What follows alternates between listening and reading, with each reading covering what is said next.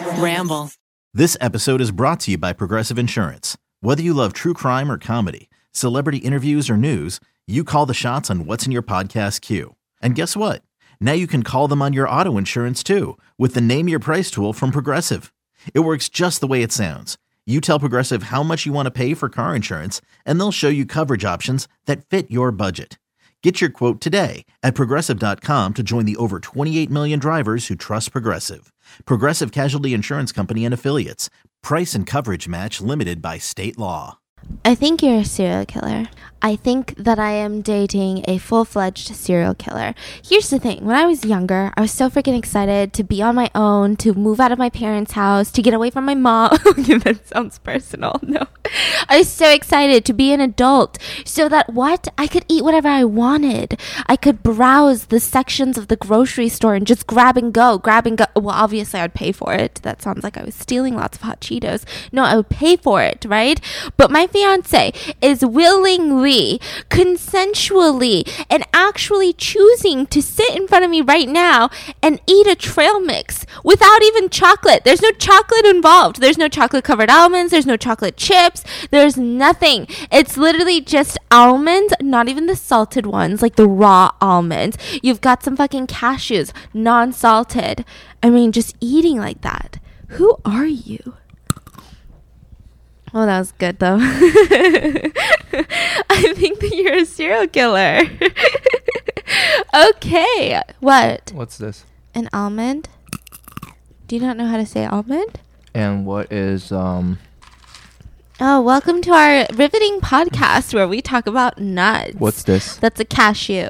This is not a cashew. It's a cashew. It's, It's a, a- pistachio. I think it's a garbanzo bean.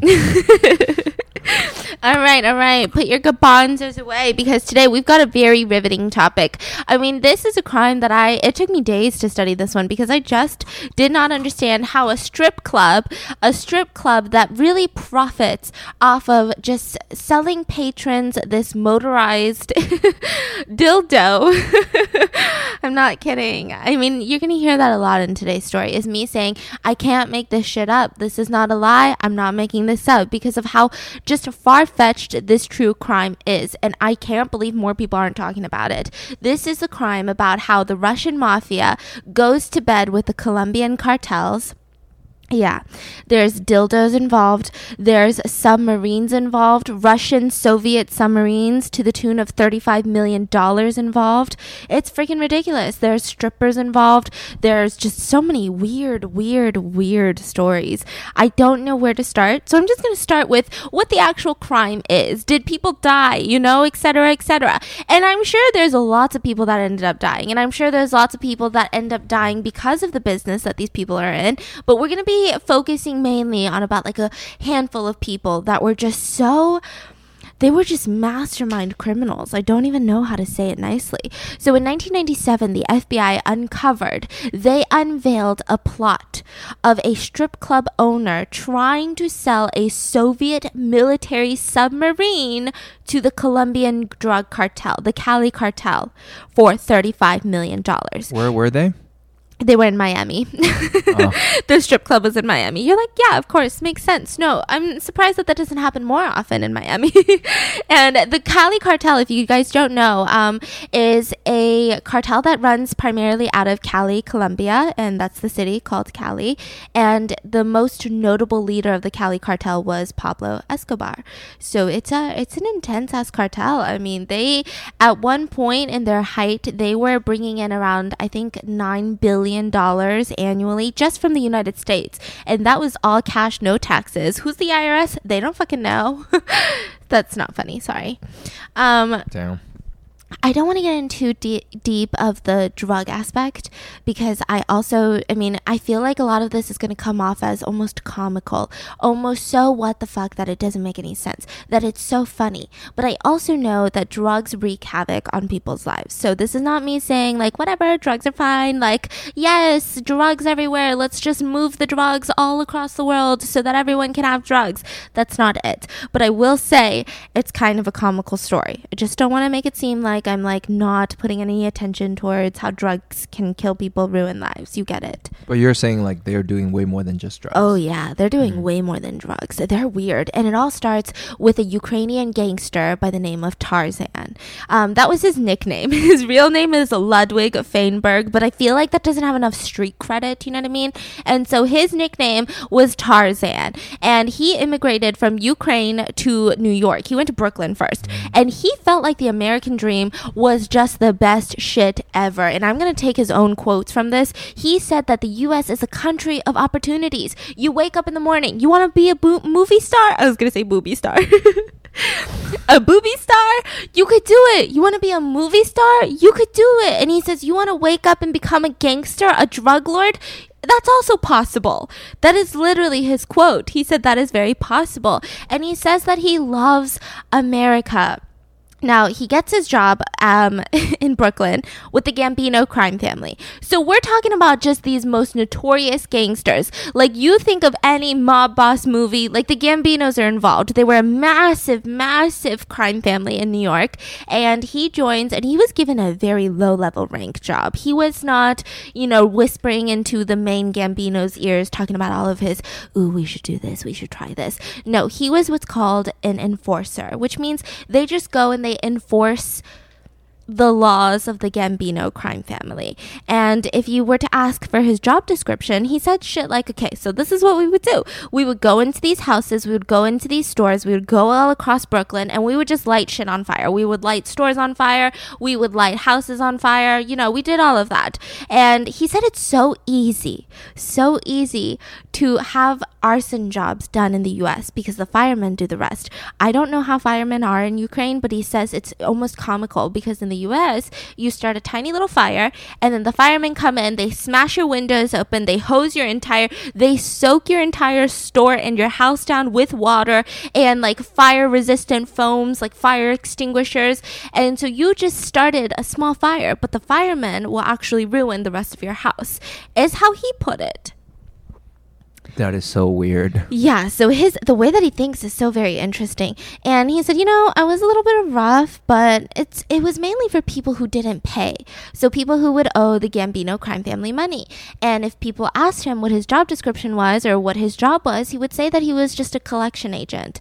And he was just super illegal, like the violent illegal kind. And he would beat people up, he broke into houses, he tried to steal money from them when they needed it, and he was making a shit ton of money by doing this. I mean, him and his partner, they were going around just setting little fires all over Brooklyn and they were killing it. They were making so much money. How did they make money? Um, the Gambino crime family would Oh. pay them. Yeah, it's like a like a in-house security guards, collection it. agents, and his partner ends up one day. Okay, so Tarzan wakes up one day, Brooklyn, amazing morning, ready to go sell, set some more houses on fire. He's ready for this job. He's born to do this, and then he goes to knock on his partner's door, and his partner has been killed, shot, murdered. And this was very serious. I mean, he this was not a random crime. This was not, you know, a serial killer on the loose in Brooklyn. This was sending a message to the Gambino crime family. When you're dealing with people like this, every murder, none of it is a coincidence. You can never really look at it and be like, what a coinkydink that they just happen to have all of their hands stuffed into the Gambi- Gambino crime family, but maybe it was an accident. Maybe it was just a random hit. And so he's he said he freaking heard the message. He was like, listen, I'm not gonna wait around so that they can kill the other half of this team. I mean, it's a two person team that we were running. So, no, no, no, thank you. So he asks all of his Italian crime mobsters that he's like, you know, wh- where should I go next? I'm scared of Brooklyn. I don't want to be here. I want to go somewhere nice. And they said, you know, I heard Miami's nice. I heard Miami's really nice, and you could find a lot of work in Miami. And so he packs his bags and he fucking moves to Miami.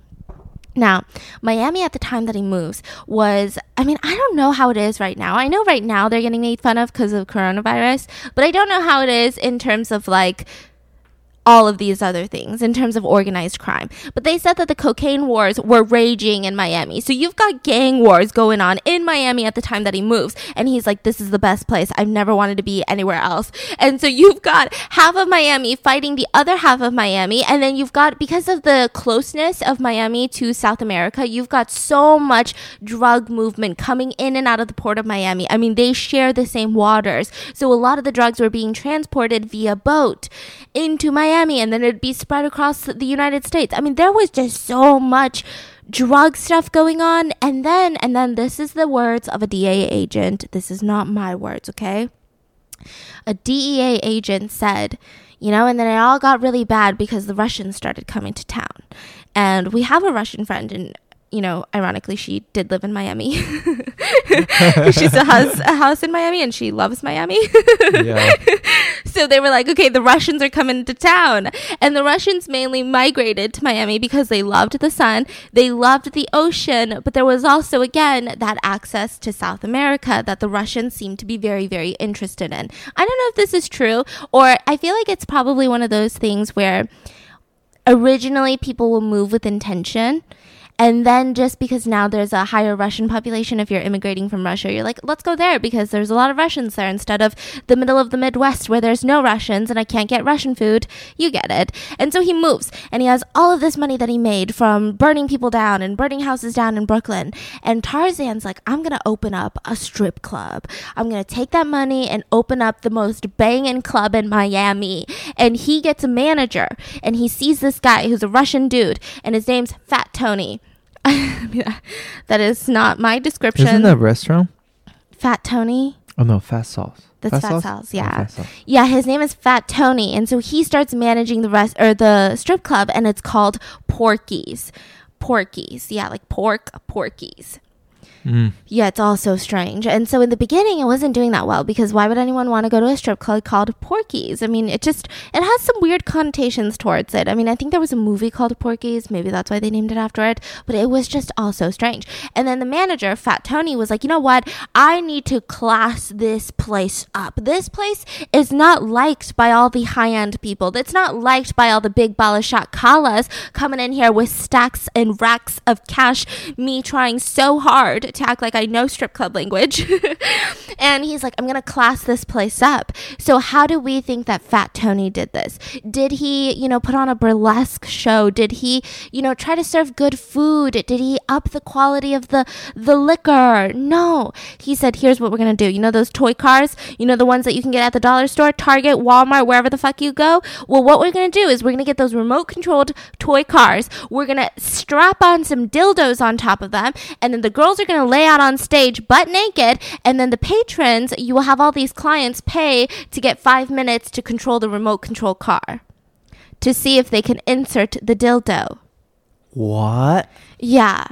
So that, I mean, he just felt like he really classed the place up with that idea. How does that make sense? Yeah, so it imagine toy cars, you know, in the kids section, but then like you strap a dildo on top of it, and then let's say, you know, John Doe over here wants to get a ride with the with the car. You give him the remote, he pays the stripper money, and he starts, you know, trying to. She's laying down on the ground, and he's trying to skirt, skirt, you know, U turn, fucking Daytona race. So they turn into like an arcade. Yeah, like a adult Oh Formula. One. You know, Tokyo Drift could never. Fast and the Furious could never. And that was a hit. Oh, it was a freaking hit. Literally, But- everyone started coming. Oh wait. Okay. Yeah. But there's nothing so proprietary about that. Anybody could copy it. Yeah, but you know, Porky's at that point, they were just getting that name. Like it just they wanted to go to Porky's. They didn't want to go to any other place that was copying it. And Tarzan was he was a good marketer at one point. So it becomes a very popular destination. Now, is it a very safe destination? Absolutely not. So they had a saying back in the day that if you go to any other strip club in Miami, you would be lucky to leave with your wallet. Okay, that it doesn't get stolen because during this time, Miami was not at a great stage, and these strip clubs were doing some dirty shit back in the day. And then now, Porky's, they say, well, you'd be lucky to leave with both of your kidneys. Like it was a very dangerous area. Shootings were very common. Tarzan himself always had two guns on his body. He had one strapped to his belt, and then he had another one on his ankle. I mean, I don't know what that one is. On the ankle? Mm-hmm. That's like a backup gun. Yeah, so he liked to sit. You know how you can sit with your legs crossed, but you can also place your ankle on your knee? Yeah, yeah, yeah. Yeah, he liked to sit like that so that it'd be Wow. easy access. Bat bat bits, and I'll do it again. Um, yeah, no, exactly. And so it was a very dangerous area, and it became a massive Russian gangster hangout to the point where even all of the local police knew about it. Like, it doesn't matter if you're a Russian that lives in Moscow or if you're a Russian that lives in New York or Los Angeles. If you go to Miami and you've got any questions about how to do anything illegal, you go to Porky's and you look for Tarzan. It was like a thing. He was like in the yellow pages. Like this is like he was on Yelp for Russians essentially. Like this is the dude that you go to. You want to move some drugs, you want to hire a hitman, you want 23 prostitutes that are all 23 years old, you go to Tarzan. I mean, yeah, he was really making a name for himself. Okay. And so the task there becomes massive, just massive police freakouts. I mean, they were freaking out because you're already talking about so many drug gangs. You're talking about all of the, the what they call the cartels coming in. You know, a lot of them were from Venezuela and Colombia, I believe, right? And then you've got the Russians coming in. And there, I saw all these news networks from back in the day in the 90s that were talking about the Russians. And they were like, the Red Scare, the Russians. And they were like threatening to bring the Red Scare to the United States via Miami, bloodshed everywhere, you know, all of that stuff. I mean, there was a lot of fear in the people of Miami and with the US. And so they put together this task force. And this task force was called Operation Odessa. And I feel like that is definitely a Russian name. I uh, don't know the heritage behind that name, but it sounds Russian. And it was a it was a mixture of FBI agents, DEA agents, the Coast Guard, customs, immigration, and local police officers. So you're talking about a massive, massive task force. And they were just trying to get to the bottom of cracking down on all of this crazy cartel crime and all of these Russian mobsters in Miami. And what they discovered was that it was going to get a lot worse. So initially they thought, okay, we got some gangs in Miami. We got the cartel that keeps coming to Miami and doing business in Miami. But then we also got the Russians in here and they're all killing each other and killing everyone and just the Russians are doing their own thing, right? But once they set up this task force called Operation Odessa, they discovered that the Colombian cartel was actually teaming up with the Russian mobs that is going to get so crazy. So the cartels, they've got drug money. I mean, they've got money on money on money. And this drug money, it is not even I don't even think Apple or Google could even understand the concept of this money. Like they are billions of dollars just in cash. One trillion Oh. apple. Hmm. Okay, so the cartel like wasn't that cool. I mean, I guess I could fight them myself. I'm just kidding. and so they just had crazy, crazy money. Now, the Russian mafia and the mobs, they have money, but they don't have cartel money, but they do have something else. They're known to be incredibly crafty. They're really smart. They like to twist their minds. They're kind of like the brains of these operations. They know how to evade the law really well. They have access to military devices because back in the day in the 90s it was the Soviet Union and they didn't really keep inventory of military devices and there was so much corruption. So you could literally go to Russia and buy a military grade helicopter and bring it back into the US. A chopper. A chopper. Yeah. Oh, ch- ch- there's so many choppers in this story. There's so many choppers, so many motorcycles, and then there's just submarines on submarines. It's crazy. Yeah. What are they doing? They're trying to move drugs with them. I With know. a chopper? Yeah, because I was thinking too, why do these drug cartels need so many choppers? Are they going on so many helicopter city view rides for Instagram pics? Like, what? what is Pablo doing? Um, no, it's to move drugs. Yeah. There's no regulation. I mean, there is, but I feel like it's easier to get away with a choppa. Oh. Like, imagine boarding a Delta flight. Like, I'm sure there's, it's so much harder. Facts. I actually don't know how people move trucks. So so they're like, "Oh shit, shit's about to go down." Now the two people that they discovered were kind of like the conduits between the Colombian cartel and the Russian mob was Tarzan. He has all of these Russian connections. He knows all of these Russian mobsters. And then Juan, he he's been like a Miami resident for so so long and he also is very very wealthy and he has connections to lots of cartels. Um not particularly the Cali cartel, but lots of other smaller cartels in South America and so he just was very, very very smart. So Juan was kind of the opposite of Tarzan. Tarzan is like this big Ukrainian dude who's just like, yeah, fuck it, whatever, let's just do it, right? And then Juan, he was kind of sleazy. He was super, super sleazy. He sold cars, he sold boats, helicopters, and then finally he tries to sell submarines to these cartels. I mean, he's so in just intellectual. He is shrewd, he's super connected, he knows exactly how to hide assets for gangsters.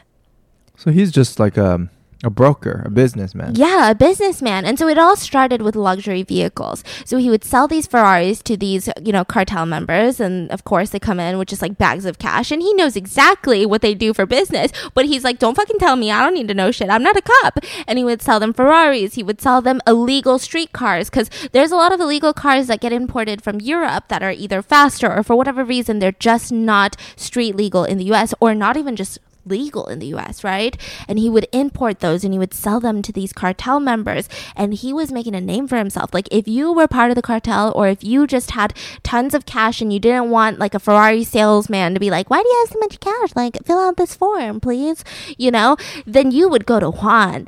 And it was so crazy because the Mercedes SL 500, the first one ever made, was released in the 90s. And a lot of people were trying to get their hands on it. I mean, you're talking billionaires, you're talking about CEOs CEOs of Fortune 500 companies. You're talking about like the Kardashians of whoever was the Kardashians in the 90s. I don't freaking know who was the Kardashian, like who would compare. I don't know. And so all these people are trying to get their hands on one. But little did everyone know that the first fleet of them actually went to the cartel.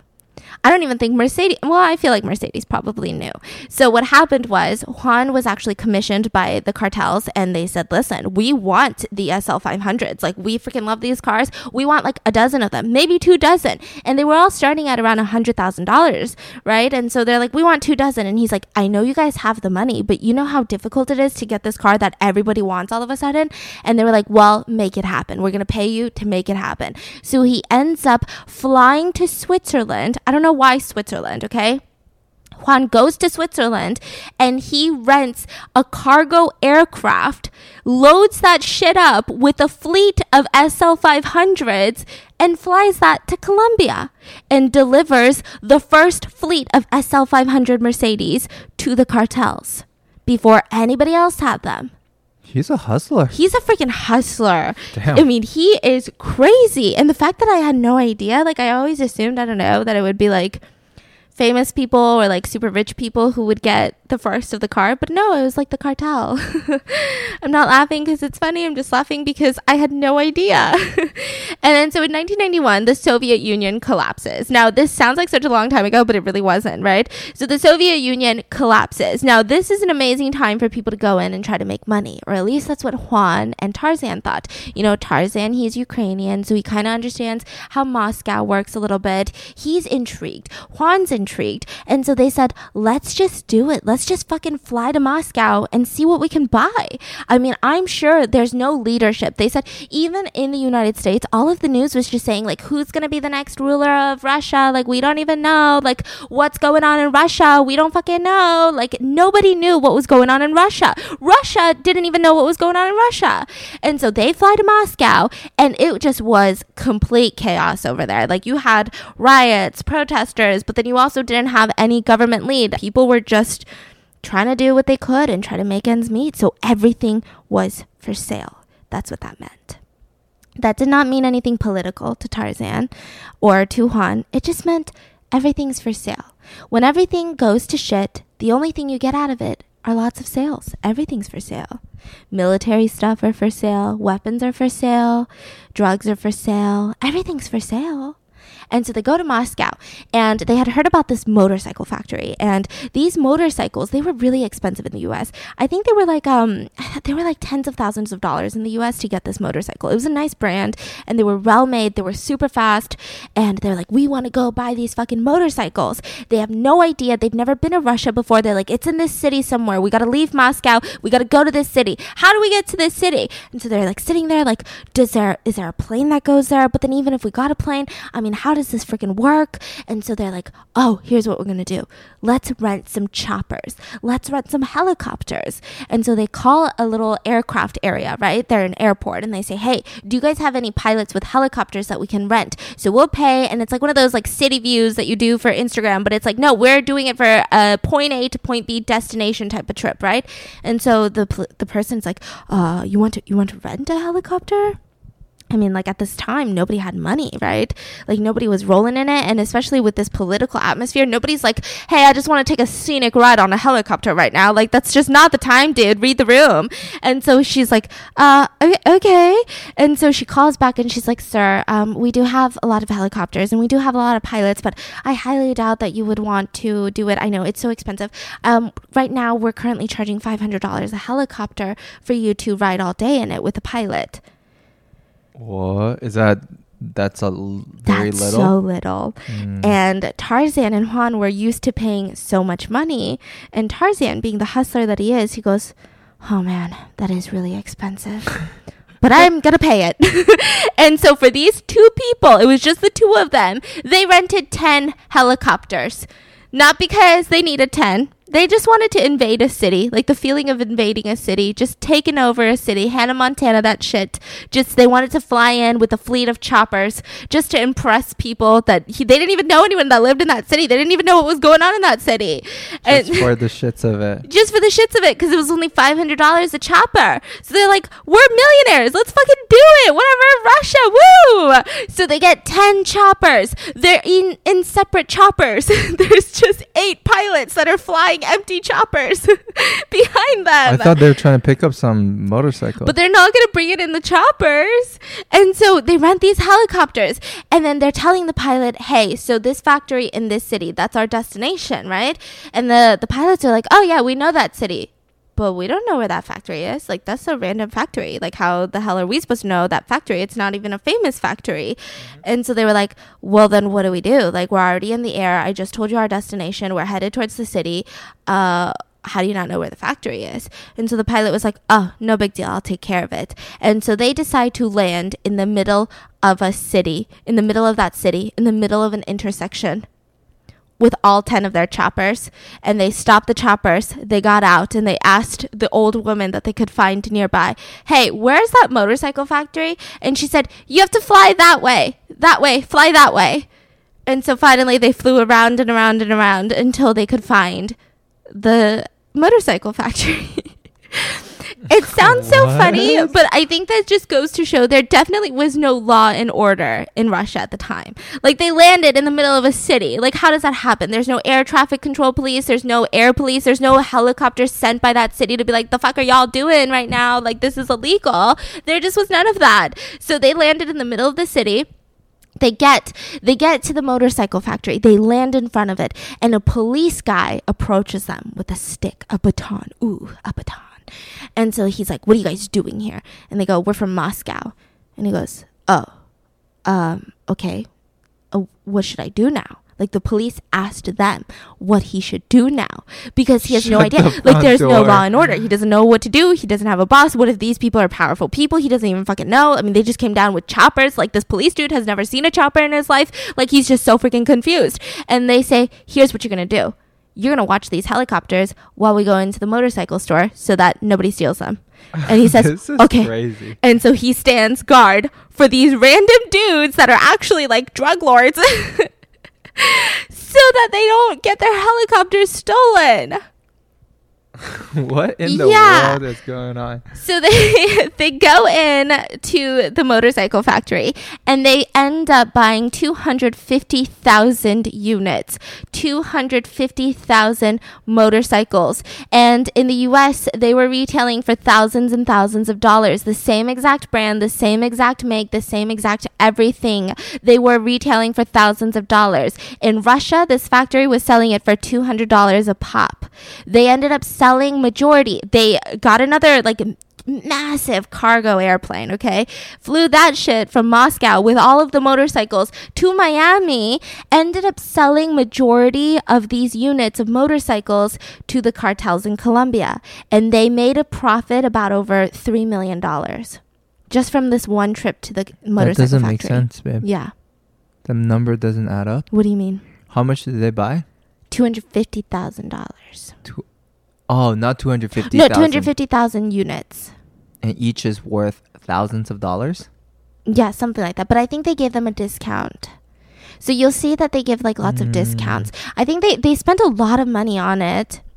But it was it's weird. Yeah. Okay. Okay. So, I mean, I don't know how much they make per deal, but I know for this one they made over 3 million dollars. I don't know like how much they were sold for, but that was just the pocket for how much what do you what's his name? Juan and Tarzan got from the deal. So Okay. they took home 3 million collectively together. Back then. Yeah, after like all the expenses, after chartering Mm-hmm. that airplane to do all of that. So they made $3 million back then. So that's a lot of money. And so with this extra money, he decides, Tarzan decides, he's going to open up a second place. He's got this strip club called Porky's. It's doing really hot. Why don't we open up a restaurant called, and I'm going to say this, and my fiance are going to giggle because I feel like our Russian friend says this. I don't even know what it means. Babushka. Babushka. what does that even mean? I feel like I hear that so much from them. I thought it was a dish.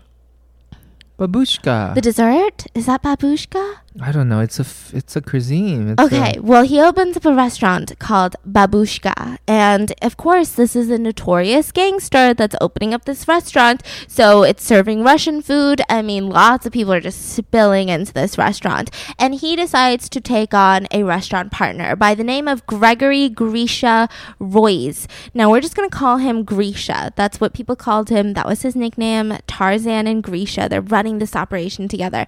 Now, Grisha has an intense history. Um, Grisha was.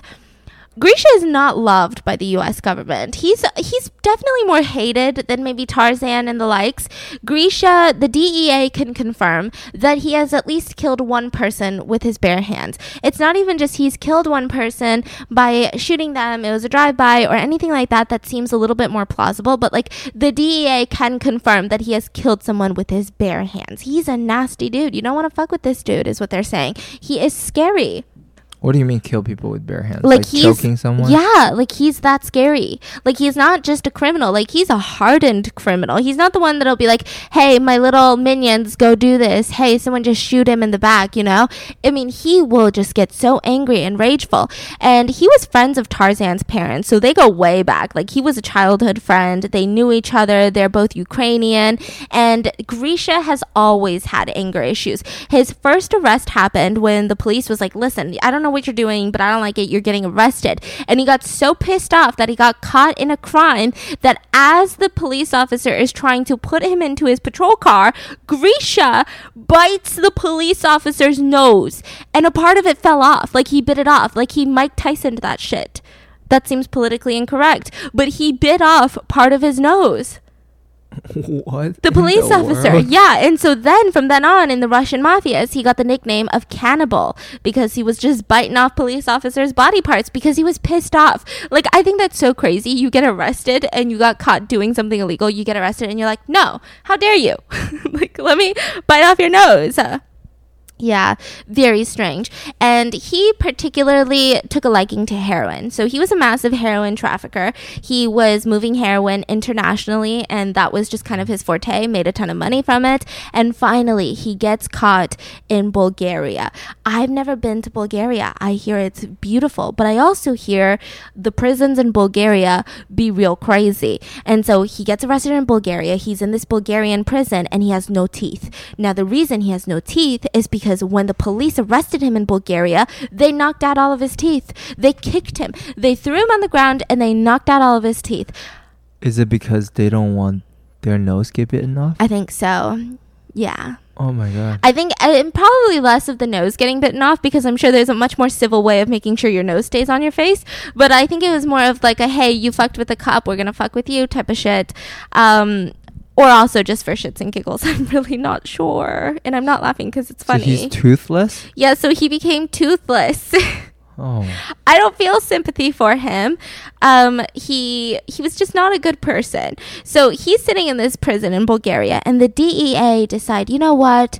In order to play with the nasty people, maybe we need a nasty person on our team. So the DEA of the United States sends an agent to Bulgaria. Oh yeah, and by the way, the DEA they specialize in like drugs. Right. Um, so they send an agent to Bulgaria. They meet him in the prison. They meet Grisha. And he says, Listen, what will it take for you guys, for you, Grisha, to work with us, to go undercover with some Russian mafias? I mean, you're going to be stepping on a lot of people's toes. You're going to have, after all of this is ends, you're going to have the Russian mafia out for you. You're going to have the cartels out for you. Like, you're going to be really stepping on a lot of powerful people's toes. What will it take for you to work on our side and to give us intel and to snoop around and to sneak around and be our little spy? And he said, honestly, I would do anything to get out of this prison. Get me the fuck out of Bulgaria. Damn. And so, So, this said, is just like a movie. yeah. Wow. And so they said, all right, let's get on that Delta flight. I'm just kidding. I don't know if it was Delta. But the DEA agent and Grisha end up leaving Bulgaria and going into the United States, into Miami. So Grisha, like I said, was already friends with Tarzan. So Tarzan had no idea all of this happened in Bulgaria. He knew about the first arrest where he was nicknamed Cannibal, but he really didn't know that he got st- stopped in Bulgaria and it became this whole big ordeal, right? And so Tarzan sees Grisha and he's like, Where have you been? What the fuck? I missed you. Where are your teeth? Um, et cetera, et cetera. And Grisha's like, Long story. I don't want to talk about it. Anyways, you got any work for me? Like, I'd love to do some shit. I'm excited. I'm ready to just hustle my way through these drugs again. Woohoo. And so Tarzan's like, Yeah, yeah, sounds good. So right now I have this restaurant open called Babushka. Now here's the problem. I mean, it's it's always packed, you know. There's so many people in and out of Babushka. We get all of these Russian mafias. You know how they like to tip, you know. They spend so much money, they drink so much, they tip so much. It's amazing. But I but I love my festivities. And so he was spending a lot of money just having like entertainers, like belly dancers come into Babushka every 2 seconds and just really splurging to keep these mafia men entertained and happy. And so he was actually becoming indebted because of Babushka. And so he tells Grisha all of these things and he's like, "Okay, well how about this, Tarzan? I'll give you $70,000 to help with your debt." Now this is crazy because that was US money the DEA gave Grisha $70,000 to give to Tarzan to earn his trust even more. And so he said, With this, you're going to make me partner of Babushka. We're going to run this shit together. You and me, Grisha and Tarzan, Grisha, the DEA secret spy agent. And they start running Babushka together. And Tarzan had no fucking idea that he was working with the DEA. So this tough ass man became the biggest spy? Yeah. Yeah. Huh. Uh huh. Okay. And so he's the co-owner of the restaurant. And every day he'd be like, "Oh my God, my friends from Russia are here!" And he would say, "Let's take a picture for the wall. Do you see that wall? This restaurant wall full of all of these pictures of these random Russians. And when I say random, I mean mobsters and mafia gang leaders. Anyways, let's take a picture to put on that wall." But Grisha always saved another copy of that picture to give to the DEA. And he would say, "Oh, this guy right here. This guy does." This, this guy does weapons trading, this guy, you know, specializes in nuclear weapons, blah, blah, blah, blah, blah, um, et cetera, et cetera, et cetera. And so the DA is like, give us more. And so finally he's like, okay, well, Tarzan's out of town and I'm running this restaurant right now at midnight. You guys are going to come unclothed, not unclothed, but not in uniforms. I'm so sorry. I'm so sorry. That's a, that's a totally different part of the story. I'm just kidding. Um, no, no, no, wrong story, wrong story. He says, you guys are going to come not not in your uniforms. Don't be fucking wearing those navy ass jackets that say DEA on them, you stupidos. You're gonna come in regular people clothes and you guys can wiretap all of the tables, okay? Do it very quietly. And so they're like, fuck yeah. So they go in, they wiretap all of the booths, and this reveals yet another slamming connection. I mean, the DEA is just getting slapped in the face left and right with how deep and how dangerous and how scary this entire thing is getting, right? So they start learning through these wiretaps that Tarzan and Juan have a really good friend. A friend that is much more powerful than Tarzan or Juan. To put it clearly, Tarzan and Juan are kind of like the bitch boys, right? They're kind of like, I mean, they're really scary. Don't don't get me wrong, but in the eyes of Pablo Escobar, they're like the bitch boys. You know, they're the messenger, they're the brokers, they're the car salesmen. You know, they make money, they make millions of dollars, but they're car salesmen. They're not they're not the CEOs. They're not the one moving all of these products and all of these plans and masterminding shit. I mean, they're essentially car salesmen, but not their friend. Their friend by the name of Tony Yester. Or Yester, yeah, Tony Yester. Sorry. He, I mean, everybody already knows knows him. He was a fugitive at the time that they found out that they were all connected.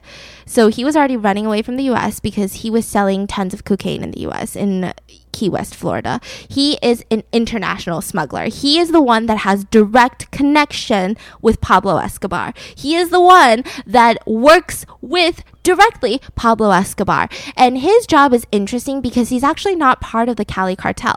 He's more of like a hired consultant for cartels. So these cartels, these big dudes like Pablo Escobar will hire these consultants once in a while to be like, hey, listen, I need to move 10 tons of cocaine into this country. How do I do it? And he was internationally connected. So he had connections in virtually every single country that were major ports for drug trafficking. So he was the dude that you would call. He's like a travel agent.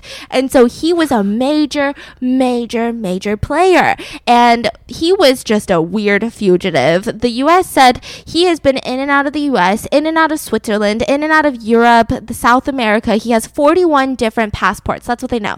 That he has over 41 different valid passports. I mean, he has 41 different identities. By the time that they find out an ide- identity, he's already like four people later.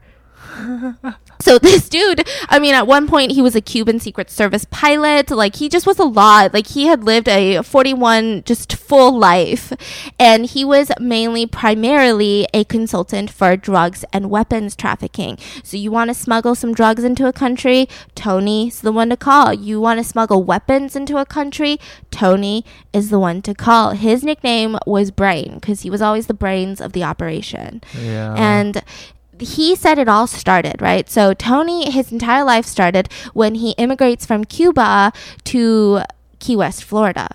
And he said when he landed in Key West, Florida, he just knew that he was going to be a big Balashak Kala. Like he was like, fuck, this is paradise. This shit looks banging. There's sun, there's waves, and there's bitches everywhere. Like those are what he said, not me. and he's like, I want to own this place. Like not a piece of this place. I don't want to own a house on this place. That's so average, right? I want to own Key West. Like I want to fucking dominate areas. And so within his first year of immigrating, he made his first $1 million by selling cocaine. so it's not as admirable as it sounded. so he his life motto is listen, I want to drive a Ferrari, not a Chevrolet. Those are his words, those are his two car models. That's uh, that's what he lives by. He loves it. And so in 1990, he goes on the run for dealing tons of cocaine, identity theft, I mean the list goes on, illegal weapons, weapons trafficking, cocaine dealing, etc., etc., etc. And he just proceeds to taunt the police. Like he would go to a different country and send the Miami police or the Key West police postcards signed by Tony saying, I'm sipping a pina colada on this shore. Where are y'all? I haven't seen you guys in a while. And he would send that shit and he would taunt the police. I mean, he was crazy. These and- people are so savage. I know. It's so weird because a lot of the times we talk about some of the darkest criminals, but they always get caught in a way, well, a lot of them get caught in a way that seems relatively stupid. Yeah. Right? But then these people, I'm like, God God damn, what the fork? I mean, these people in the Unabomber, the Unabomber, I mean, his brother gave him in. If it wasn't for his brother, I highly doubt he would have been caught so soon. I mean, it still took like a decade or something so long, right? But um, no, he was just taunting them. And he was close to Juan. Why? Because, like I said, he said he wants a Ferrari, not a Chevrolet. And what does Juan sell? He sells Ferraris. Not a Chevrolet. not a Chevrolet. and so he was really close friends with Juan and they started working together. So Juan's conduit to the cartels was almost always Tony. So unless they came and found Juan and it was like an individual cartel person that was like, I just want a fucking boat because I want a boat. But if the cartel itself was buying a fleet of boats, they always came in through Tony. They trusted Tony with the money, so they would give the money to Tony. The sale would be done. Tony would then pay Juan, and Tony would take a cut, right? So Yeah. it almost always happened like that. And a lot of these things were used to, smuggle tons of drugs. I mean, they were selling these massive cigarette boats, you know, like the cool ones that you see on James Bond. They look like cigarette packs. Like it does, it doesn't even look safe. They're like floating on top of water almost, right? And they would they would makeshift these engines in there. They would put in these powerful engines so that you could go really fast and you could evade a lot of um other boat vehicles that might want to stop you. So they were selling cars to cartels. Then they were selling motorcycles. And then it went up to boats because the cartels were like, wait a second, we can just pack shit into boats and then bring them into the ports of Miami. So let's just get some boats. And then it got intense because the cartels started thinking, what can we do that's better than boats? That's much harder to catch and we can move way more product. And so Tony was like, Well, I know exactly what you can do. And he's talking to these cartel people at night. He goes, You just need a Kamov helicopter. And they said, What's a Kamov helicopter? And Tony says, Well, it has two rotors, okay? And it's really known for its big carry load. So you get this hook at the bottom of that helicopter, and you can essentially hook it to a shipping container, and it can carry 11,000 pounds. That's about 5,000 kilos of cocaine on a hook. That's weird. No, you're dangling a box of cocaine. Yeah, but they were like, we want to do that. I mean, I don't know where the cartel's dangling this shit. I mean, I haven't seen it personally over my house or anything like that, but they were like, we want to dangle cocaine. Let's do it. And so they were like, how can you get it? And they said, well, in the US right now, for a Kamov helicopter, it cost about $10 million. One helicopter. One helicopter. Holy and so these cartel people were like, listen, we're billionaires, but like, we don't want to spend $10 million on a fucking helicopter, especially with the risk of like all of these things. Like, it's just not going to be worth it. It's not like we're just cruising on a helicopter for fun and we're billionaires. Like, we're doing it for work. And so they're like, I don't like this. And so then Tony was like, okay, let me try something else. So he goes knocking on Juan and Tarzan's door and he's like, listen, do y'all want to try to go to Moscow and see if you guys can get your hands on some Kamov helicopters? And they're like, fuck yeah, last time we went to Moscow, it went so amazing. Let's fucking go to Moscow. So Juan and Tarzan, they fly all the way back to Moscow and they start searching for these Kamov helicopters. And they found them. And they were to secure one for $650,000 the same one that's being sold in the US for $10 million. They were about to make a lot of money, okay? That's just all I have to say. They were about to make Holy some fucking shit. crazy money until some shit goes down. Okay, so they get these helicopters. They got all these spare parts for the helicopters and they're like, throw in some motorcycles since we're here, right? And they rent, they charter a military aircraft in Russia in Russia for what? to bring the helicopters back to Colombia. Okay. Now, this military aircraft is known to just be like a massive cargo ship. Like it, that's what it's known for, right? It's not really known for like military weapons or anything like that, or being like stealthy in the sky. It was just known that it has such a big carry load, right? And so they're like, okay, we're gonna we're gonna charter this military aircraft, and just to show you guys how cheap things were in Russia at the time and how much money they were making, in order to charter that in a place like the U.S., which you probably couldn't in the first place. I mean, unless you had really good reason. But if you wanted to, it would cost about a million dollars a trip. Okay. In Russia, it was about two hundred thousand dollars.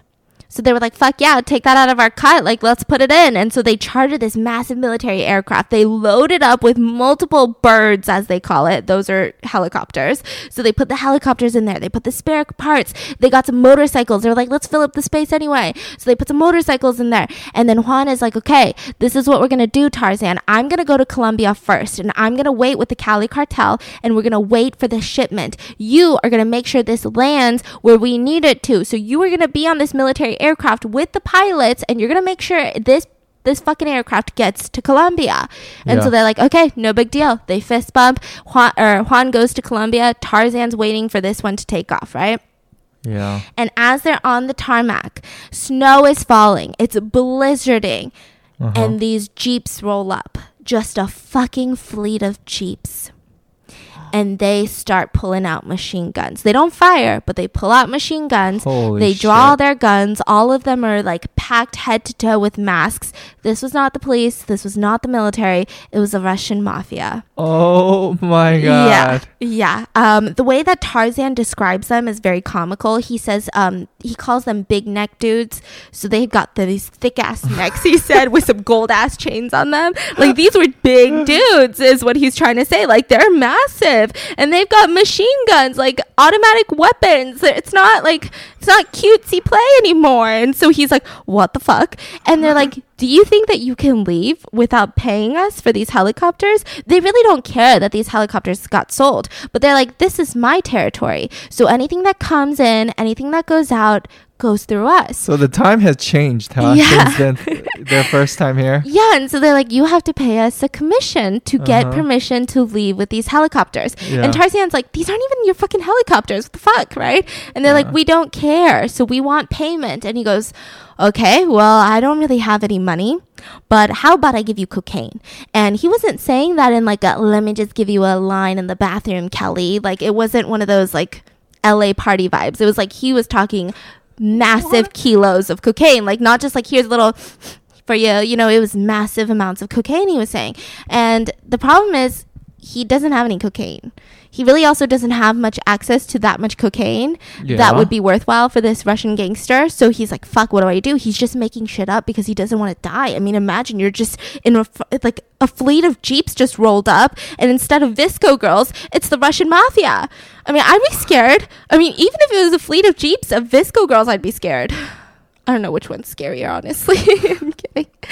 And so he's just scared. He's just bullshitting. You know, he's like, I'll get you cocaine. I'll get you so much cocaine. You will be bathing in cocaine. And they're like, Yeah, you're fucking lying. And he's like, Hey, you ever heard about Pablo? They're like, What?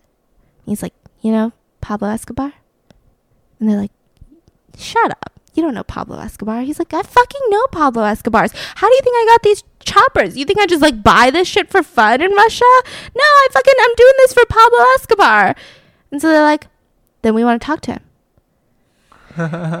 now, I know what you're thinking, and this is exactly what I thought. Oh, well, I mean, it seems relatively easy. Tony Yester is friends with Pablo Escobar. They'll just get Pablo on the phone, and Pablo will just explain it away. And then I realized that these are cartel people, and Pablo would rather kill these people than have to like do some bitch work for them. So that's Yeah. not going to happen. They're not going to let Pablo know that they've faced an obstacle in Russia, even Uh-huh. if these helicopters were for Pablo Escobar. So Tarzan calls Juan and says, "Listen, Pablo." and Juan's like, the fuck? He's in Colombia and he's like, fuck, fuck, fuck. And he goes, listen, Pablo, we need to talk. If you don't get on a flight to Russia right now to talk to these people and tell them that I'm working for Pablo Escobar and Pablo's going to do something great for them, I'm a dead man. You hear me? I'm a fucking dead man. And so mm-hmm. Juan's like scratching his head in Colombia and he's like, So the choppers aren't coming? And he's like, No, you better fucking come to Russia. And so Juan hops up in a plane and flies to Russia. Just like that. Yeah. And here's the crazy thing Tony Yester, this is how smart the brain is. He was in a resort in the Swiss Alps of Switzerland because he knew already that with choppers like that, I mean, if you are talking about expensive, crazy, heavy load carrying helicopters like that, the KGB and the CIA, everyone would be stalking out those helicopters. So So- why is he throwing them out there? because the job needs to get done, but he doesn't need to get in trouble for it. Is his theory? Really? He's the brains. So he was in Switzerland. No one could get in contact with him. So you know, Juan and Tarzan are like, "What the fuck do we do?" So God Juan damn. shows up pretending to be Pablo Escobar. Yeah. Um, I saw both of their pictures. They do kind of look alike, but almost in like a not really way. Uh, You know, like kind of, but not really. but do they even know what Pablo looks like? barely like they Yeah. kind of have an idea of what he looks like but it's not like you Yeah, know exactly. crystal clear right so he pretends to be pablo escobar and he goes into a boardroom a boardroom tarzan's crying in a corner Crying. yeah. Tarzan's like pablo! And hugs him. And he's like very shaky and nervous and looking around. And he's not that big big strip club owner in miami that he is now. I mean he's just he's scared out of his wits.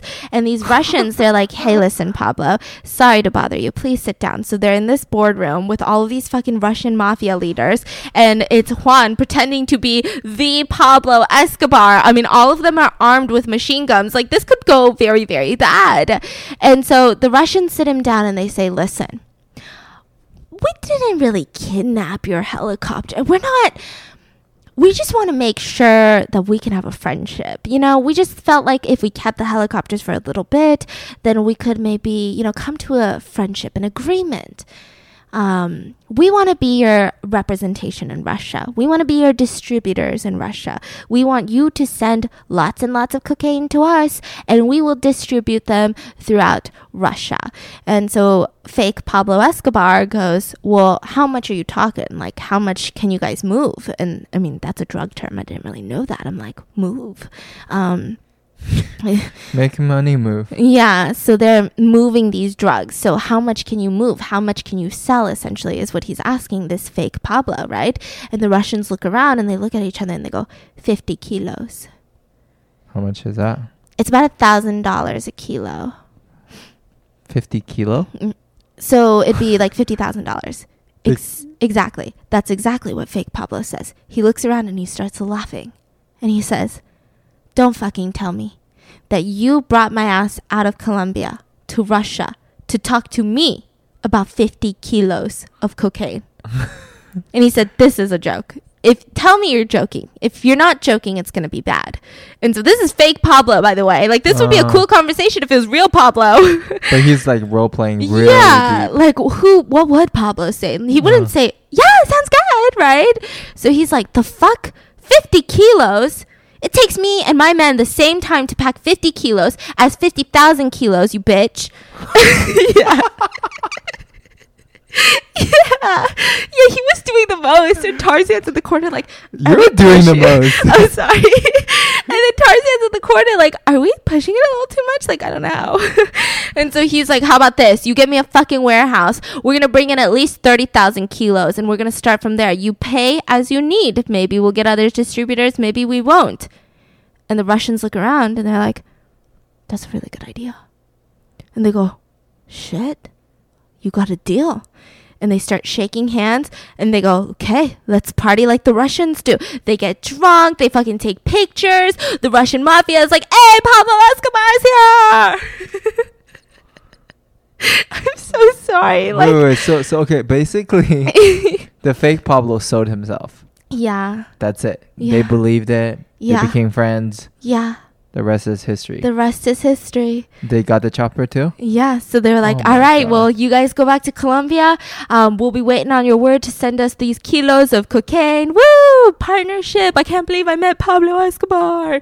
And they let them leave to Colombia, and they will never see an ounce of Pablo's cocaine Wow. from at least Juan and Tarzan, at least.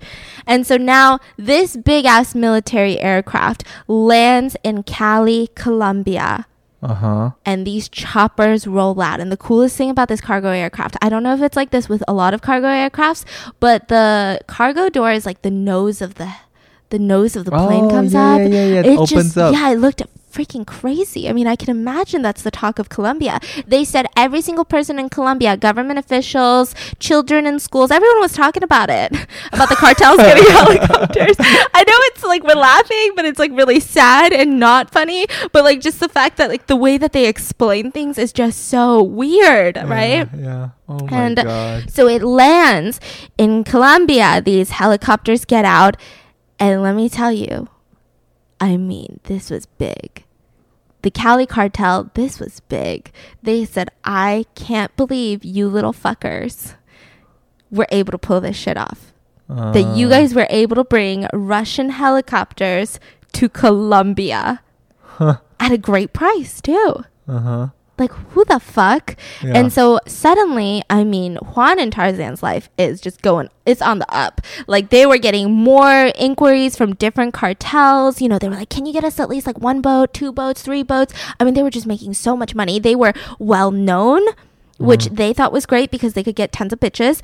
Um, they were considered untouchable because, I mean, I don't know about you, but if I ever heard someone was affiliated with any sort of cartel, I would not try to fuck with that person. I would not try to be like, let me just go, like, see what happens if I punch them in the face. That's not what's happening, right? So they were considered untouchable. But that also means that they were getting a lot more attention from people who didn't give a fuck about things like that, such as the DEA, the FBI. all of these government agencies, the US ones, they were like, mm, we don't think so. You're not that cool to us. We don't really give a fuck. And it was just getting worse because Tarzan, he just, Tarzan was definitely that dude that could not keep it in his pants. I mean, you're supposed to keep it on the DL, right? Which Yeah. is odd because I heard the Gambino crime family in New York, the ones that he kind of learned most of his roots from, they really were the opposite of this. They weren't flexers. They weren't as big of flexers as you would assume some families with that much money would have, right? Um, but he didn't really pick that up, I guess, because he had limos picking up his daughter from elementary school. And he was just a strip club owner. So it just didn't make sense. I mean, the IRS should be knocking on his door like yesterday. Like, none of this is making sense. And so the DEA is like, we need to amp things up. They're doing some crazy shit. We thought it was Ferraris for the cartels, we thought it was boats for the cartels. Now we're talking Kamov helicopters from Moscow, Russia. We need to do something and we need to do it quick, right? Some shit's gonna go down. So they get a guy by the name of Alex Yasovich. Now, Alex Yasovich is of Russian and Ukrainian descent. He grew up in Brighton Beach, which is the same area that Tarzan and Grisha grew up in the US Okay. and he was living in Washington D.C. and he was a DEA special agent. So he grew up in the same place. He knew all of them, but he just went in the opposite path. So he's working for the government and he was he specialized in undercover work in Washington D.C. So they said bring in Alex Yasovich. We're going to take him to fucking Miami and he's going to go undercover. So they get Grisha in, who by the way is the dude that like wiretapped for the DEA. Remember the one with no teeth? Yes. Yeah, so they meet each other and they're like, "Oh, I remember you from Brighton Beach." And the FBI is like, "Well, yeah, well, you guys are going to work together, okay?" And so they're like, "Okay, sounds good." And so Grisha goes to Tarzan and is like, "I want you to meet our friend from Brighton. Do you remember him, right? Uh, we were we were so close back in the day, remember?" And he brings in Alex Yasovich. Yeah. And Tarzan's like, "I think I remember you." Yeah. I think I remember you. Oh shit! Like how you been? How you been? And for Tarzan, he goes by this saying that a brother of my brother is family. So Uh-huh. either he really did remember him or didn't remember him and was just trying to be polite because Grisha introduced him. It just it was a no brainer for him Yeah. Yeah. they were going to be friends. And so Alex starts working at that restaurant too, Babushka, and he's hanging out with them and he's he's not necessarily working there. He's just doing a lot of connecting there, right? Uh-huh. And so they're like, "Okay, well, what do you do? What do you do?" And Alex was always like, "You know, I'll tell you when I'm ready. I'll tell you when I'm ready." Now, finally, they decide to tell him, and it's a complete lie. But Alex Yasovich, the undercover, says, "I specialize in heroin and weapons dealing. So I like to traffic weapons and heroin into the U.S., but I want to get on that cocaine money." That's why I came to Florida because I want cocaine money. You know what I mean? Mm. And so then he's like, "Oh shit! Well, I mean, I know people who know people who know cocaine really well. like I know Juan who knows Tony, and Tony knows Pablo, and I think Pablo knows cocaine. And so he's like, I could probably hook you up, right?" We could make so much money. And so they're like, okay, okay, sounds good. Let's talk more later. So they're on and off meeting. And then finally, things come to a very awkward pivot at Miami Fontainebleau Hotel. Very famous hotel in Miami. Right. So they decide to meet at the Fontainebleau Hotel in Miami, and the FBI, the DIA, they had decided to wiretap this room with a camera. Okay. Now, this camera was disguised as a radio, but there was a camera inside of it, okay? And so the hotel room, they both walk in. Alex Yasovich, the fake heroin dealer that works for the DEA, he's undercover, and Tarzan. And Tarzan is trying to sit at the chair that's facing away from the camera. Yeah. And so you see Alex being like, hey, you should sit at this chair. Wait, so are they trying to catch Tarzan right now? Yeah. Okay, just him, not no other big fish. Yeah, so they're hoping because he seems like the most loosey goosey that he Ah. will rat everyone out, you know? Okay. And so he's like, no, no, no, you should sit over there. And so Tarzan's like, okay, you're fucking weird, right? And so he sits over there and they're talking and talking. And then this was all caught on camera. Uh huh. Tarzan looks straight into the camera Uh huh. that's disguised as a radio Uh huh. and he says, that's a fucking camera. And Alex Yasovich, and by the way, remember how I said Tarzan sits with his ankle on his knee, his legs crossed, with a gun right at his ankle? Yeah. So very easy to just fucking pop that. Goodbye, Alex Yasovich. Yeah. So he looks at it and he goes, "No, that's a fucking camera." And Alex is like, "What do you mean? Why there? Why would there be a fucking camera? Like I come to this hotel all the time. It's always there. There's no fucking camera." And so he's like, "No, it's a fucking camera. You want to know how I know it's a camera? Uh-huh. Because I used to do some spying shit, and there's a spy store in Miami. A spy store, guys. A spy store in Miami, and I saw that exact camera model. It's a fucking camera." and so Alex Yasovich is like, "It's not a camera, dude. It's not a camera. You want." Fine, you think it's a fucking camera? Why don't you walk over there and pull apart this camera? Uh huh. And then Tarzan looks at it. You can see him contemplating it, and he goes, "Eh, "Maybe it just looks like that." Anyways, and he just didn't check the camera. Oh my god. But everyone was fucking shitting themselves, including, I mean, obviously Alex Yasovich, but everyone that was watching it, everyone, you know, it just Uh-huh. was. It could have been so bad. What were they doing in there? They were talking about the next big deal, and that's what Alex found out was the submarine deal. He tells Alex Yasovich, he says, We're trying to fucking buy a submarine. You'll never believe it. And he's like, What? A submarine? And he's like, Yeah. So I know this guy named Tony, okay? Tony's like the brain. He's the conduit. He knows the Cali cartel. They're going to give him money. They're going to give him millions and millions of dollars, probably close to $40 million to buy a submarine. Now, me, me, Tarzan, and Juan, we know Moscow, Russia. We know these people. So we're going to fucking go in there and we're going to buy a military grade submarine from the Russians because they're corrupt and they'll sell it to us for about $35 million. And here's the crazy thing why do they need a submarine? Why does the cartel need a submarine? I mean, is it just like a fascination? Is it, you know, boys and their toys, that type of thing? No, because a submarine goes underwater, can be undetected if you're really good with it, and you can fill it with 40 tons of cocaine. 40 tons. That's about 40 million dollars of cocaine sitting in a sub going anywhere in the fucking world. It was going to be one of the biggest reserves of cocaine just in that tu- that submarine if they filled it with 40 tons that's the biggest backup reserve of cocaine in the world. That's what they're going to do. That's so fucking insane. Yeah, And so- out of this world. out of this world, but it happened, and then it happened again in 2000. We're gonna get into it, and They so well, you'll see. So they said, you know, it's gonna cost about maybe 40 million dollars. They're gonna fill it with 40 tons. That means within one trip of delivering cocaine to wherever they wanted to get it to, they've already paid for the fucking submarine. I mean, the the cartel's crazy, and. yeah, I mean, it was just insane. So he finds out all of this and he's scared. I mean, everyone's scared. The US was kind of quaking, but they were also hoping. I mean, it's so crazy that there's no way it's going to happen. Nobody just sells submarines. It's not something that's on the free market. Like, it doesn't make any sense, right? But would it happen? So Tony meets with the cartels. They say, you know, you get it, we'll get you the money. No big deal. We make billions of dollars. We'll fucking give you the cash. It makes sense. It's an investment in our future. We can do it. And so Tony's like, okay, Juan, Tarzan, it's your time to shine. Go to fucking Russia and find us a military grade submarine. So Tarzan has friends in Russia. He calls one of them up, right? And he says, listen, I know it's a crazy question, okay? But I have a friend who's asking me if I can get them a Russian submarine. And he goes, A Russian submarine? And he goes, I know, I know, but they're trying to pay like millions, 40 million. He goes, 40 million Russian submarine. Okay. Uh, yeah, let me call you back. And he calls him back the next day and he says, Does your friend want one with missiles or without missiles? like it was that, like that fucking easy.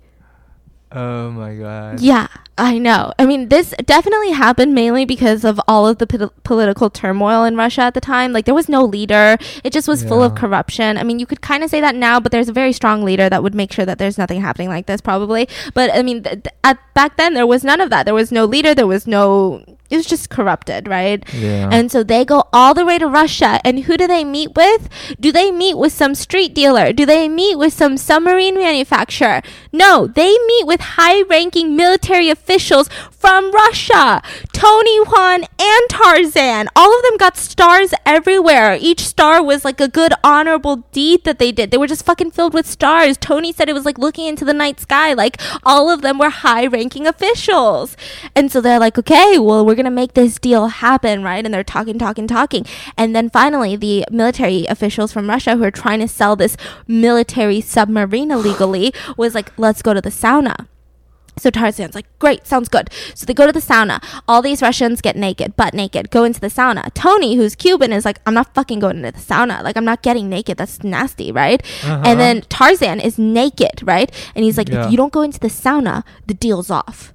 And he's like, what? And he's like, that's how Russians do it. We need to see you naked first. he's like, he's like, what do you mean? I've never fucking done. I've done deals before. Nobody has to see me naked. And he goes, no, it's a Russian thing. You see the other person butt naked, and that's how you know you can trust them. And he's like, no, I don't, I don't want to do it. And he's like, fucking think about it because we're about to lose the deal because of your stupid ass because you can't get naked. And so he's outside, right? And then finally, he decides to be like, "Ugh, fuck it, okay, it's millions of dollars. He takes off all of his clothes. He goes into the naked sauna with all of these naked military officials from Russia. And then the conversation that he's hearing is fucking nuts. Uh huh. They're offering to sell them nuclear weapons, and they want to know if the Cali cartel is interested in purchasing nuclear weapons. And Tony's like, what the fuck? No, like, guys, we just want a submarine. Like, we don't need missiles. Like, we don't really need any of that. Like, that's too much. I don't think they want that. And this was the first time he was like, I'm gonna get fucking executed for this. Like, he was like, this is bad. This is so bad. Tony, the yeah. brain. Yeah, he was like, this is He bad. was scared. Yeah, he was scared, right? Now, to mind you, submarines. Let me give you some background on submarines because I mean it sounds comical. $35 million submarines, right? There's only 38 countries in this entire world that own submarines and most of them are diesel based submarines and this is important because the ones that they were trying to sell in Russia were diesel based and diesel means that they have a loud engine noise so if you are a country with lots of tech and lots of you know defense things you know like if you're the US then you've probably got all of these little detectors in the sea and the ocean that can detect loud noises they Yeah. detect frequencies I mean even without that I'm sure they'd see a sub coming from super far away right Yeah, yeah. um, but diesels are really, really loud. Now, nuclear ones, nuclear powered submarines are relative just silent. Like you can go dark, you can practically disappear underwater. No other country can detect your nuclear powered submarine. And there's only five countries who own nuclear powered submarines the United States, China, the United Kingdom, France, and Russia. And it takes about $3.5 billion to build a nuclear powered submarine. $3.5 billion. Yeah. yeah. So that's why most countries do not own a $3.5 billion submarine. oh my god. That is stupid money. Yeah, that's stupid money. And the Russians were trying to sell them a diesel powered submarine for $35 million. And any country that does have submarines, the submarine base are some of the most heavily guarded assets. They are some of the most heavily guarded bases that even even if you're part of the navy, unless you are of a certain league, you cannot even go look at a submarine. You just can't. Really? Yeah, it's that intense.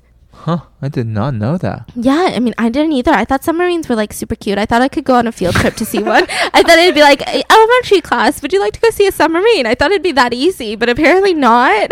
Huh. yeah, um, so weird. they got that little reflective glasses. You just stick out on top and you just see what's above the water. Yeah.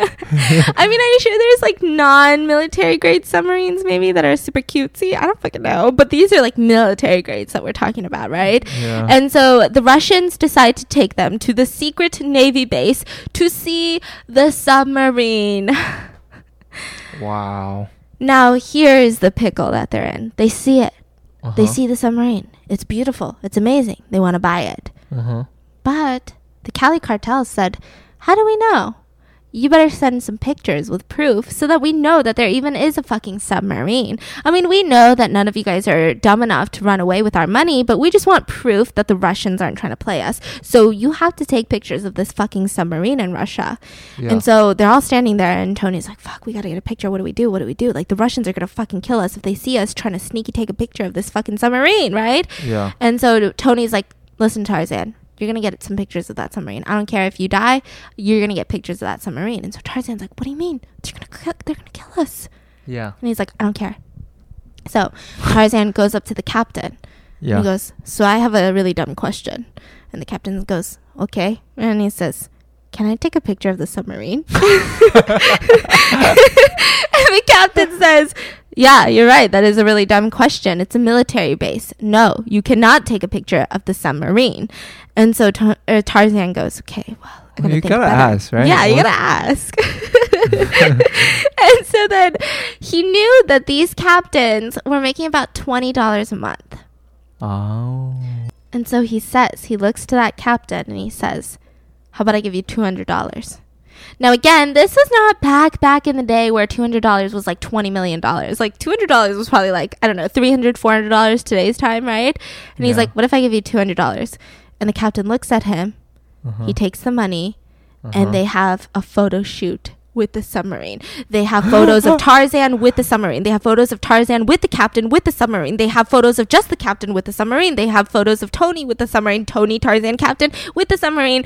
And I mean, it was a fucking you would think it's an engagement shoot. Like this they had so many fucking photos in this secret military secret Russian military base with the submarine that they're about to buy. And who are these people? Are they part of the Russian military? Are they part of another country's government that were invited? No, these are drug dealers. Like, The irony in this story is unreal. And so then they go back home. Tony goes to Colombia to talk to the Cali cartels and he's like, fucking look at these pictures, dudes. I fucking saw this submarine. This is not some shit that I got off the internet. This is my picture. I saw it. And Tarzan goes back home and he does the same thing, but not with the cartel, but with all of his friends. He's like, guys, I went to saw a uh, military submarine from Russia. And he would just lay these pictures around his desk. And guess who had access to that desk? Fucking Alex from the Uh. DEA. Alex Yasovich. Sorry, I just really like saying his last name. It's so fun. so Alex Yasovich, he sees this. He helps himself to it and he brings a copy. And the DEA, the Operation Odessa, they freak the fuck out and they immediately call the Department of Defense. They call the U.S. Navy Uh-huh. and they call NATO. They What's call NATO NATO? Let me give you the direct because I'm gonna fuck it up. There, I just know that they're really scary. Like I would never fuck with the NATO. It's a colle- it's a it's like a bunch of countries. What countries are here? Huh. The North Atlantic Treaty Organization is alliance between 30 North American and European countries. That's really scary. Be scared. And so they call the Department of Defense, the US Navy, and fucking NATO. And NATO was able to confirm that that is actually a real Russian submarine base and not just like some random Russian dude who built a submarine. Like, this is the real deal. This is the real shit.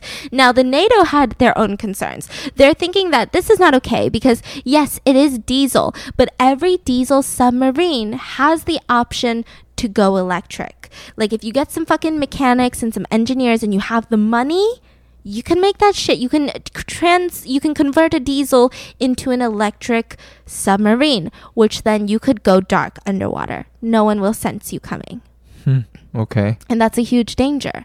And so they're like, this is some shit. Like, we got to do something about it. Like, we cannot let this sale go down. Like, I don't even care. We're going to put so much money into this. We're going to funnel this to make sure these dudes do not get this submarine.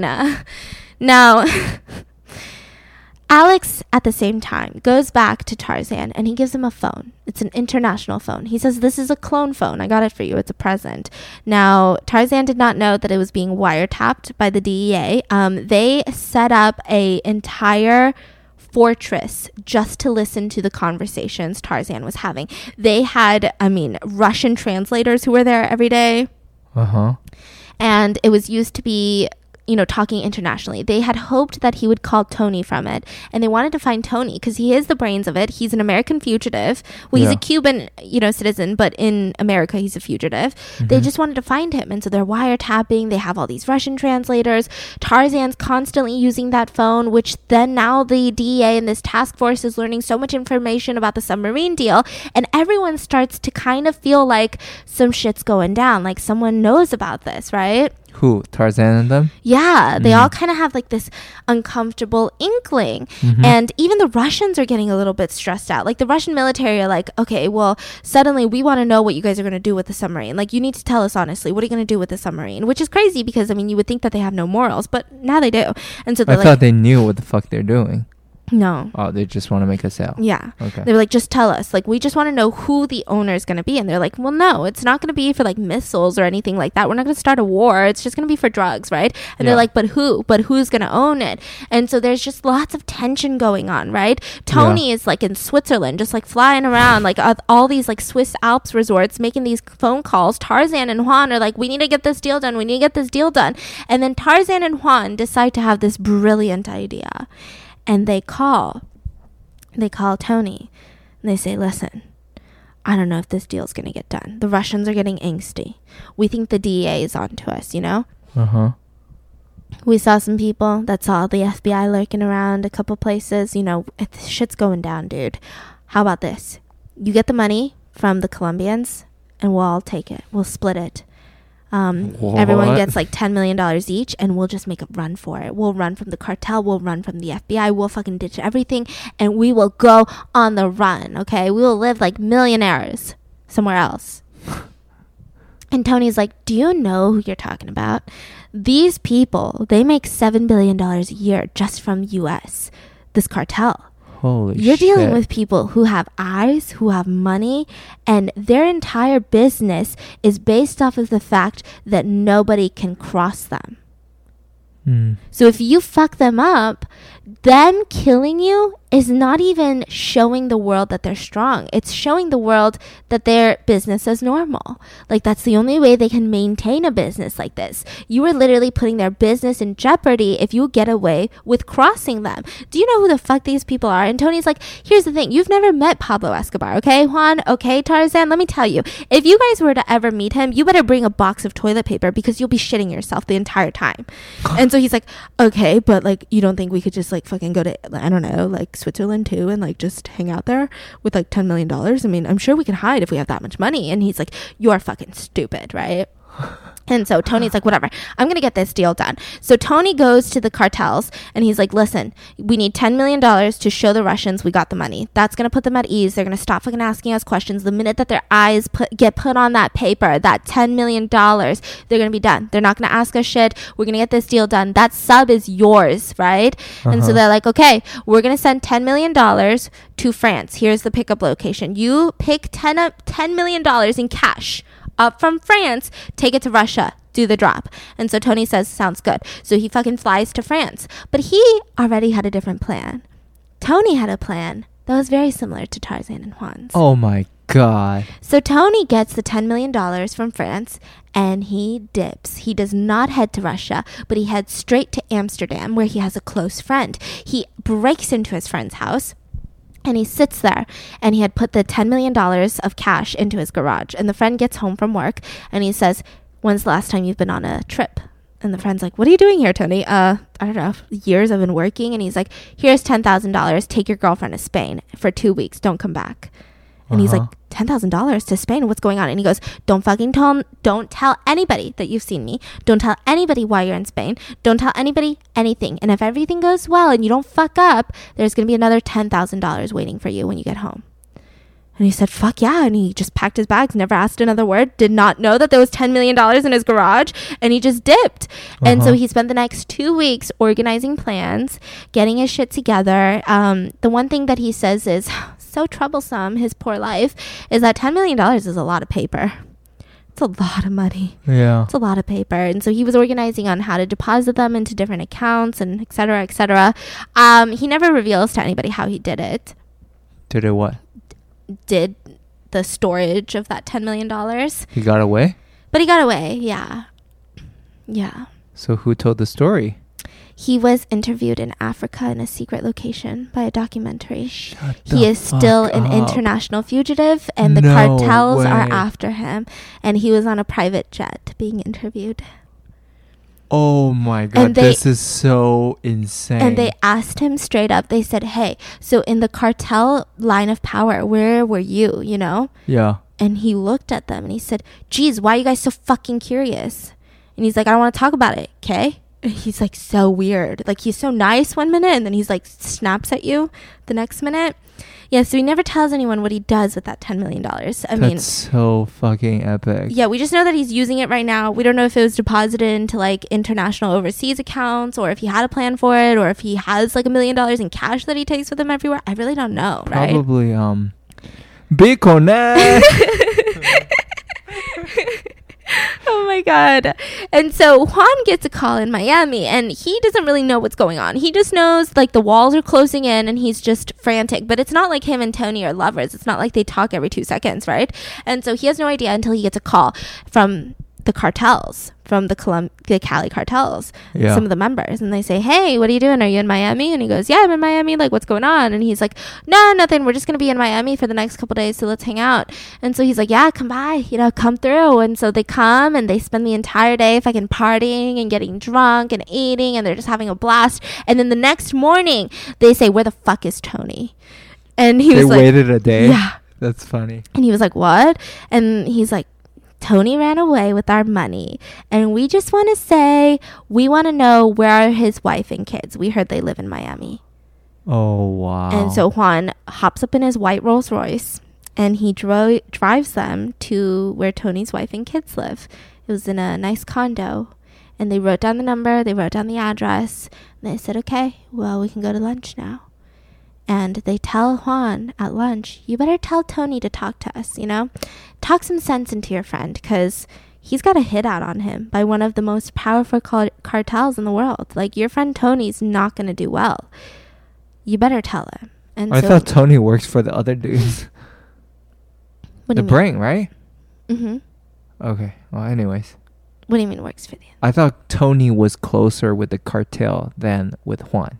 Yeah, but I mean, he crossed the cartels, so Got they're it. thinking maybe, you know. Okay. And um, then Tarzan starts getting nervous. He hears about all of this, and he's like, "Fuck, fuck! I feel like they're gonna arrest me. I don't know. Something just feels weird." And so he puts his daughter into his car, and he's driving her to kindergarten. Beautiful day. And then suddenly, there's a bunch of cop cars behind him that are driving slow. So he drives slow. He drives the speed limit, and then they pull him over anyway. And he gets really mad about it. He's just like the cannibal. He's like, "Am I arrested?" And they're like, "No." And then he's like, then I don't want to come with you. Yeah. I'm like, but you need to come with us. And he goes, no, I don't want to. And he goes, no, you have to. And he goes, why do I have to if I'm not arrested? yeah. And it just like this very intense conversation. And they're like, are you seriously arguing about this? Like, do you not know what you're being investigated for? Like, are you really trying to have an argument about if you're arrested or not? Like, fucking get in the car. And so he gets somewhat arrested. Like, he's not arrested, but he is arrested, right? Yeah. And they bring him in, and these DEA agents are fucking questioning the shit out of him. And he's like, I don't know why I'm being arrested. I did nothing. I didn't do anything. Now, Juan at the same time was in Moscow. He was securing a $45 million helicopter deal for the cartels. and so he's casually walking around in Moscow, and he notes that his lawyer was Jewish, right? He had brought his attorney with him, and his attorney's Jewish. And he Mhm. wanted to go see all of these synagogues in St. Petersburg. So he's like, oh, fuck, I gotta go see all this shit, right? And then he gets a call from Tarzan's brother, and he's like, hey, what's poppin', right? And he's like, what do you mean, what's poppin'? Where are you? And he's like, I'm in Moscow. And he's Mhm. like, there's a, literally a manhunt out for you. Like, I don't know. I'm reading the papers. My brother just got arrested. My brother Tarzan just got arrested. They're looking for you. Something about a submarine. Were you guys doing something about a submarine? It's all over the fucking news, dude. What are you doing? And so he's like, oh, fuck. oh, fuck. So now you have Juan, who's going to end up turning himself in. You've got Tarzan in jail. You've got Tony on the run from government agencies and cartels with $10 million. And so they're in jail, and they just, both of them don't talk until 18 months later. Tarzan decides, I can't fucking do it anymore. Jail is not the place for me. 18 months was more than enough, and he finally agrees to cooperate and testify against Juan. Uh oh. So Tarzan testifies. Juan gets convicted of conspiracy to traffic cocaine and he gets a 40 year sentence. But immediately as his sentence comes out, Tarzan goes, I fucking lied. What do you mean? to the judge, he's like, I fucking lied. I just, I was coerced. I didn't want to talk. I recant my entire testimony. And because his testimony was technically the only evidence Yeah. that they had, they had to overturn Juan's conviction Why did he do that? To get Juan out of jail. It was like just a risk that he took. So But why did he? Also, Juan's free. so Tarzan signed a deal that said you can't arrest me. Um, he ended up getting deported to Israel. So they said either you're gonna get deported or you're just gonna stay in jail, right? And he Yeah. says, okay, then don't arrest me for like you don't charge me of any of these crimes that you think I did. Just deport me to Israel. And if you sign that and say that you're gonna just do that, I will talk and I will tell you about Juan. Yeah.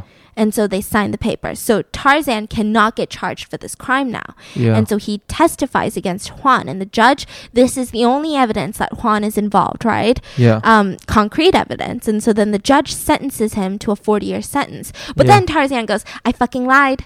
uh huh. And legally, if that's the only evidence, yeah. then technically the conviction has to be overturned. Yeah. It doesn't hold water. So what happened to Juan? So Juan gets released and he's living in Miami. And what about And Tarzan? Tarzan's living in Israel. He's been deported, but he's just hanging out in Israel now.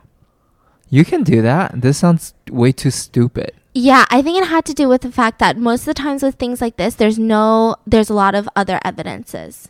There's like either small evidence, DNA evidence, ABCDE E evidence, you know? So they got played by these two people. Yeah, whether it happened the way that they thought it was gonna happen, or if it just fucking happened because it seems like they do have ma- like just random flashes of luck. Okay. I have no idea, right?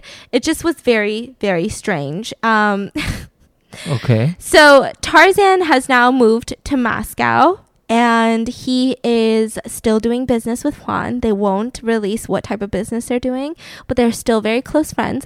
Juan is still in Miami. He was recently arrested again, though, for drug and weapon charges.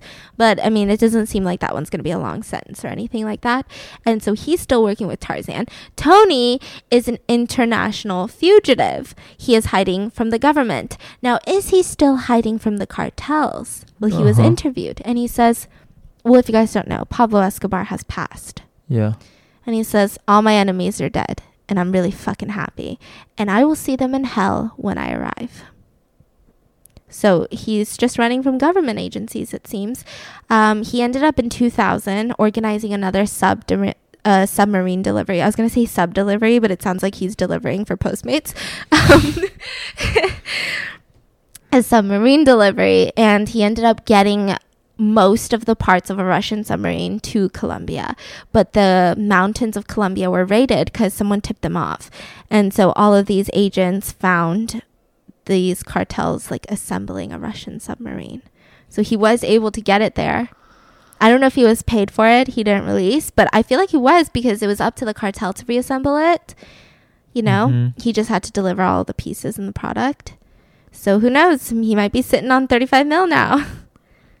What Yeah. the fuck is going on with yeah. this? And so Tarzan says, listen, Miami is the most beautiful place. He wants to die there one day, but he's been deported and pretty much blacklisted from immigration. And he just has one question Tarzan, strip club owner, dildo car runner, just all of these things. He just said, why is someone called a special agent versus a regular agent? Why is one more special than the other? Is it because they're fucking good looking? He just wants to know. You serious? That's it. That's his last question. Just why is there a regular FBI agent and then a special agent? What the fuck is the difference? He said. It's just one good looking. Are you so special? I'm Uh, special. Do I call myself Special Tarzan? Are they are they comical? They're so comical. yeah. and Wow. that is one of the craziest crime stories. I mean, strip club owner, dildo submarines. I mean, what's poppin', really? Also, it's very scary. I think the scary thing that I will take from this is that um, nothing is not for sale, apparently. Everything's for sale. I did not. Yeah, everything's for sale. And I did not understand the sheer depth and power of cartels. I mean, I knew a lot, but I did not know this much. Mm. Like that they were just like Russian submarine, $35 million. Here it is. Yeah. Yeah. Yeah. Yeah. and how much money they make and how I think they the cartels control over like 90% of the cocaine distribution in the world. well, But then I'm like who's the other 10%? Yeah. wait, what? yeah, who's the other 10% we want to know? No, just kidding, we don't want to know. That's something I would rather not know. Wow. Wow. Wow. Unreal. I mean, let me know what you guys think of this case. I know it's so unlike the other crimes that we did. It's just a weird crime. I have no words. I hope you guys enjoyed today's video or podcast, and I will see you guys next Wednesday where I will penetrate your submarine ear holes with my kilos of. Okay, I gotta go. Bye. Bye.